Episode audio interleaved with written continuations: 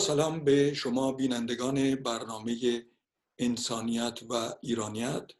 تهیه و پخش از دو تلویزیون رنگین کمان در روزهای پنجشنبه و روزهای جمعه از تلویزیون ایران فردا. خیلی کوتاه قبل از اینکه به سراغ آقای قاسمی برویم اگر بیننده جدید این برنامه هستید در این چند هفته تلویزیون رنگین کمان که برنامه های دیگر بحث و گفتگو رو هم به قضاوت و تماشا می‌ذاره و تلویزیون ایران فردا در پی آنند که در دو نگاه متفاوت اما به یک موضوع مشترک بیانهایی رو دنبال بکنن و برای همین دعوت هر هفتگی و سلام همیشگی من به آقای قاسمی برای اینکه دنباله تمام این اهداف دو تلویزیون رو به اتفاق دنبال کنیم. آقای قاسمی سلام عرض می‌کنم.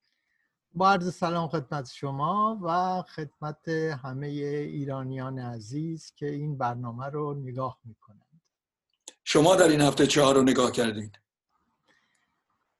این هفته مهمترین ماجرا البته دنیا در یک وضعیت به خصوصی قرار داره ولی ماجرایی که برای ما جالبه البته خیلی چیزهای دیگه هم جالبه مسئله سازمان ملل و هفتاد و پنجمین سال تأسیس سازمان ملل و اجلاسیه که از روز 21 سپتامبر در نیویورک و به شکل به خصوصی یعنی با عدم حضور همه اعضا و بلکه حضور اونها از راه دور برگزار شده. و بعدش مسئله کرونا و چیزهای دیگه ای در ارتباط با ایران که با همدیگه به یکی یکی آنها رسیدگی می‌کنه. خواهش می‌کنم. جدا از سخنان افتتاحیه که به طب قابل بحث هست چه سخنانی رو شما شنیدید و کدوم ها براتون متفاوت از سالهای گذشته بود؟ مسئله جالبی که به نظرم می‌رسه اینه که وقتی آنتونیو گترس اومد دبیر کل سازمان ملل شد در مورد شخصیت اون صحبت می‌شد می‌گفتن که یه مدیر خاصیه و می‌تونه تغییراتی در سازمان ملل به وجود بیاره. مشکلات زیادی که سازمان ملل الان 75 سال با خودش می‌کشه. در سخنرانی ابتدایی که او داشت روز 21 راجع به مسائل مختلف صحبت کرد. یکی اینکه یک قرارداد تازه‌ای در جهان در ارتباط با مسائل اقتصادی و تضمین حداقل لازم برای زندگی کردن در کشورهای فقیر رو در, در نظر گرفت که باید یه همکاری بین المللی در این زمینه باشه بشه. یک مسئله دیگر که خیلی جالب از کلمه جالبی استفاده کرد گفت باید صدای شلیک تفنگ رو در افریقا خفه کرد. و مسئله دیگری که به نظر من از همه اینها جالبه گفت جهان نیازمند یک گوورنانس تازه ای است به یک شیوه دیگری که اینو ما از مسئله کرونا فهمیدیم. مسئله کرونا ثابت کرد که این گوورنانسی که امروز این حاکمیت این طرز اداره کردنی که امروز در جهان وجود داره اونی نیست که باید در جهان وجود داشته باشه و نتیجهش این کشتارهایی که توسط جنگ ها انجام میشه و مسئله کرونا که چندین نمی‌دونم چقدر کشته داده تا به حال دقیقا اگر شما تعدادش رو می‌دونید بگید من فقط در منطقه افریقا میفرمایید؟ نه به طور کلی در جهان من یه چیزی حدود 200 هزار تا شنیدم. بیشتر برای اینکه فقط در خود امریکا نزدیک هفت میلیون مبتلا داریم و بالای دویست هزار کشته خود اروپا از جمله فرانسه سی هزار تا در بریتانیا یک کمی کمتر ولی در ایتالیا بیشتر. حال متاسفانه بالای 400 هزار تاست. بله. بنابراین می‌بینیم که اوضاع چجوریه و من امیدوارم که جوانان در سراسر جهان دانشجویان و جوانان در سراسر جهان نسبت به عدم استفاده از تسلیحات نظامی خودشون رو متحد بکنند و کارهایی بکنند که این گسترش تسلیحات نظامی جلوش گرفته بشه. این در واقع چیزهایی که جلب توجه کرد.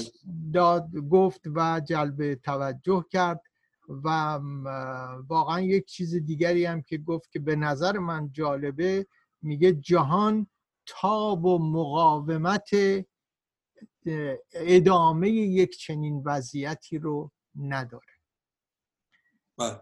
این سخنان ایشونه و در ارتباط با مسئله ایران و مسئله ماشه کشیدن ماشه و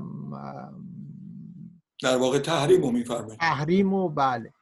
تحریم و در این زمینه خب صحبت های رد و بدل شد در گفتار هر کدوم از رهبران کشورهای جهان که مهمترین صحبت ها صحبت های ترامپ بود که کماکان روی مواضع خودش ایستاده و در مقابل اون مهمترین صحبت ها صحبت های اروپا به خصوص مکرون بود که می‌گفت ما میگه ما زیر بار یک چنین چیزی نمیدیم و اجازه نمیدیم که وضعیت تحریم ها باز برگرده و اینها. ولی یک چنین جنگی وجود داره بین این, این دوتا.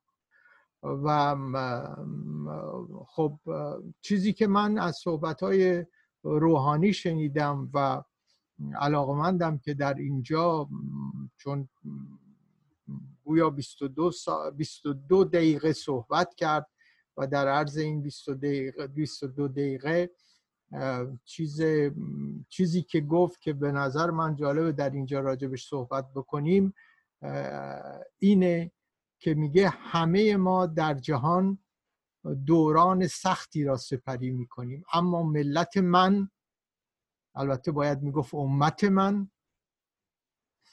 به جای برخورداری از همکاری جهانی با سختترین تحریم های تاریخ در نقض آشکار و اساسی منشور ملل متحد توافقات بین المللی و قطنامه 2231 شورای امنیت مواجه است. این حرف ایشون می‌زنه ولی ایشون نمیگه که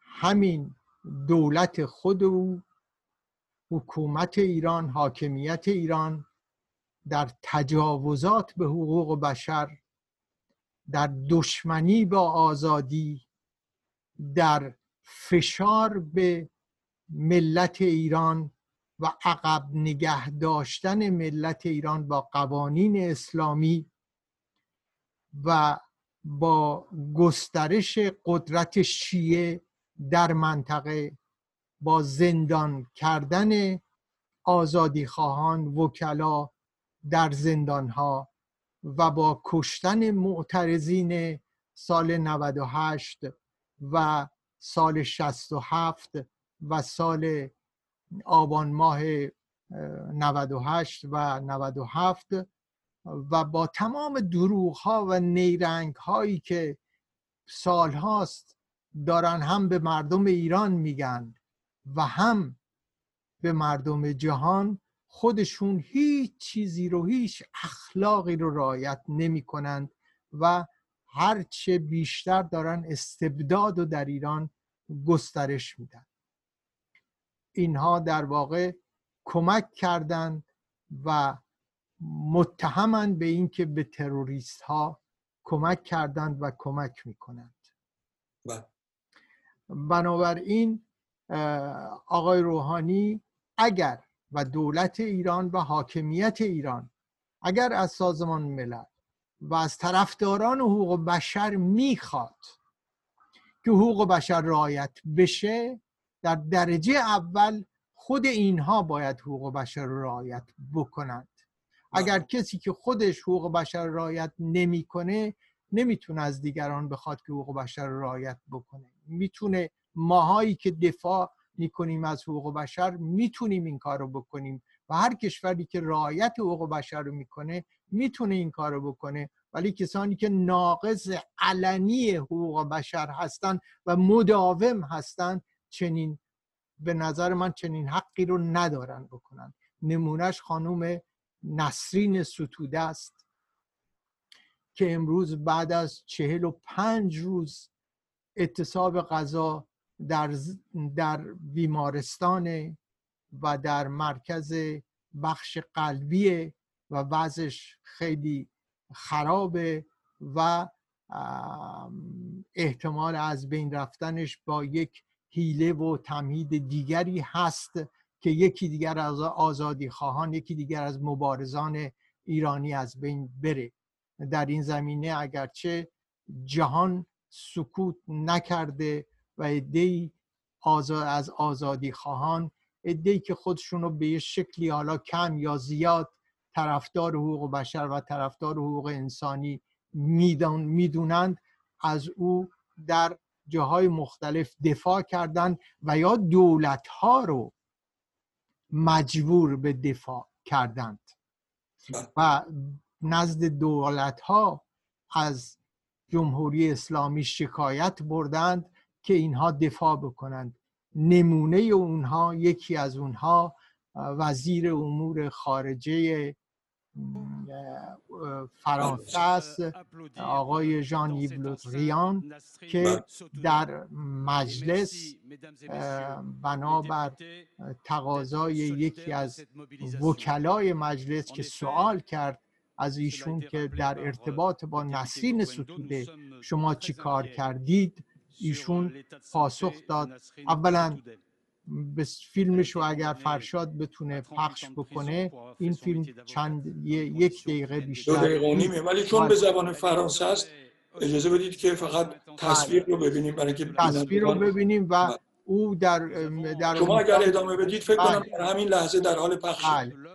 او در اونجا میگه که ما از خانوم نسرین ستوده در همه امکاناتی که برامون به وجود میاد که بتونیم صحبت بکنیم بتونیم دفاع بکنیم دفاع می‌کنیم و در هر رابطه ای که با ایران داریم این دفاع رو ما می‌کنیم و همینطور راجع به خانم عادل خواهم در. پارلمان فرانسه صحبت کرد و تمام تقریبا تمام اعضای پارلمان یعنی مجلس شورای ملی فرانسه بلند شدن سر پا در احترام در احترام به خانوم نسرین ستوده چون حالا من روی خانوم نسرین ستوده دارم صحبت می‌کنم مسئله اینم مطرح بکنم که ایشون در اونجا یعنی آقای لودریان در اونجا مطرح کرد که یک جایزه جایزه مشابه جایزه فکر کنم مقامی بود که به ایشون داد. بله. و هم هم مقامی بود و هم یک جایزه ای هست که اون مال جایزه حقوق بشر آلمان و فرانسه آلمان و فرانسه است که به ایشون داده شد. و مقامی به ایشون داده شد که در ژست ایشون به عنوان عضو ارشد برابری زن و مرد. برابری زن و من در, در اونجا باشه.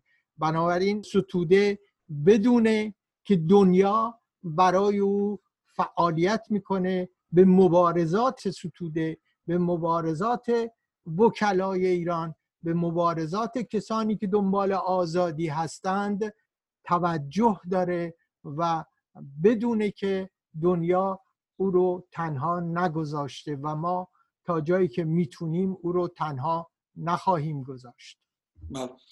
در ارتباط با گفته های شما اونچه که به سازمان ملل برمیگرده قطعا شما متوجه شدید که بعد از جنگ جهانی دوم اغلب جنگ ها به بهانه و استدلال صلح جنگ شده. یعنی جنگ می‌کنیم که صلح رو به دست بیاریم. نمونهش زیاده. افغانستان عراق سوریه حتی لیبی که می‌بینیم ژنرال هفتر با آرامش به زودی رأس قدرت در لیبی خواهد بود. و و و.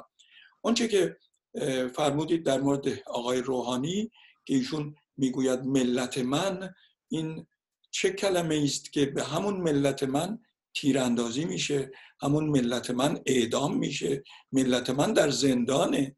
پس این بخشی از ملت منه. ملت من کل ملت من در بله بله بله, بله می‌دونم بله، بله. من دیدم. و می‌دونید که جمله اولشون هم اینه که می‌گوید که امریکا نه تحریم رو می‌تونه به ما مستولی بکنه و نه جنگ رو.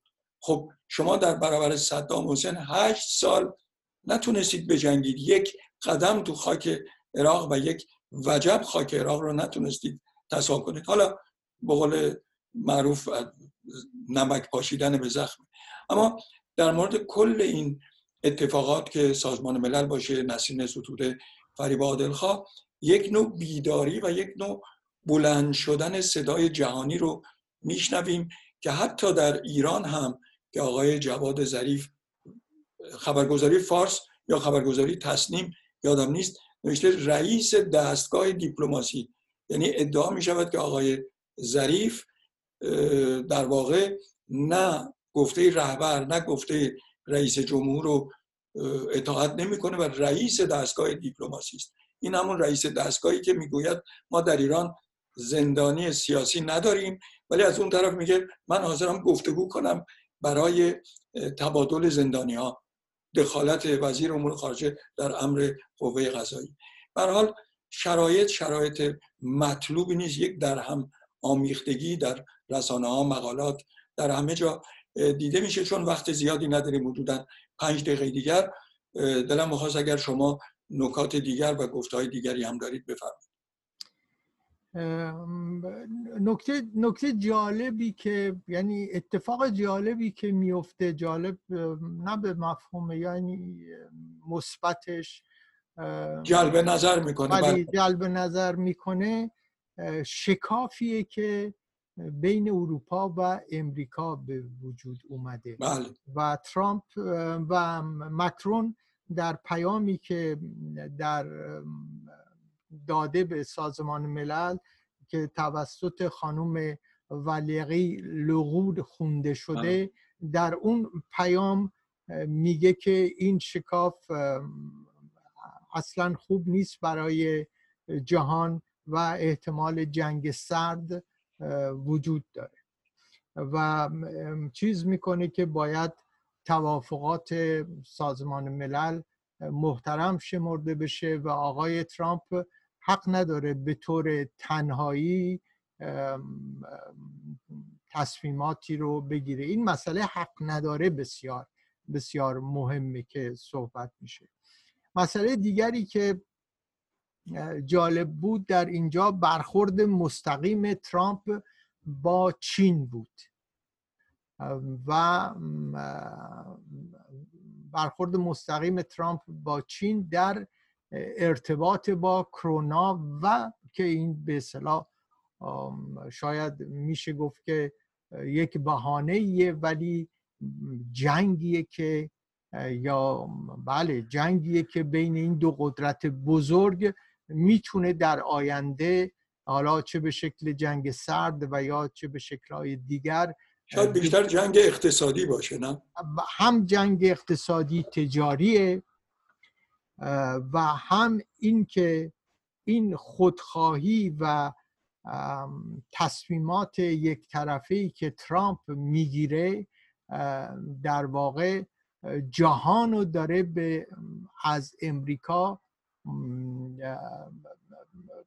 متوجه می‌کنه خطر ترامپ و احتمالا انتخاب شدن دوباره ترامپ که توجه بکنیم که اگر این دوباره انتخاب بشه با تمام سیاست هایی که در این چهار سال داشته و بی توجهی که به قوانین بین المللی و به تعهدات بین المللی انجام داده چه از نظر وضعیت محیط زیست و مسئله پیمان ناتو و خیلی چیزهای دیگر رو به مخاطره انداخته این این خطر وجود داره و چین از این فرصت از این فرصت سوء استفاده می‌کنه برای اینکه بتونه موقعیت خودش رو بیشتر به تثبیت برسونه.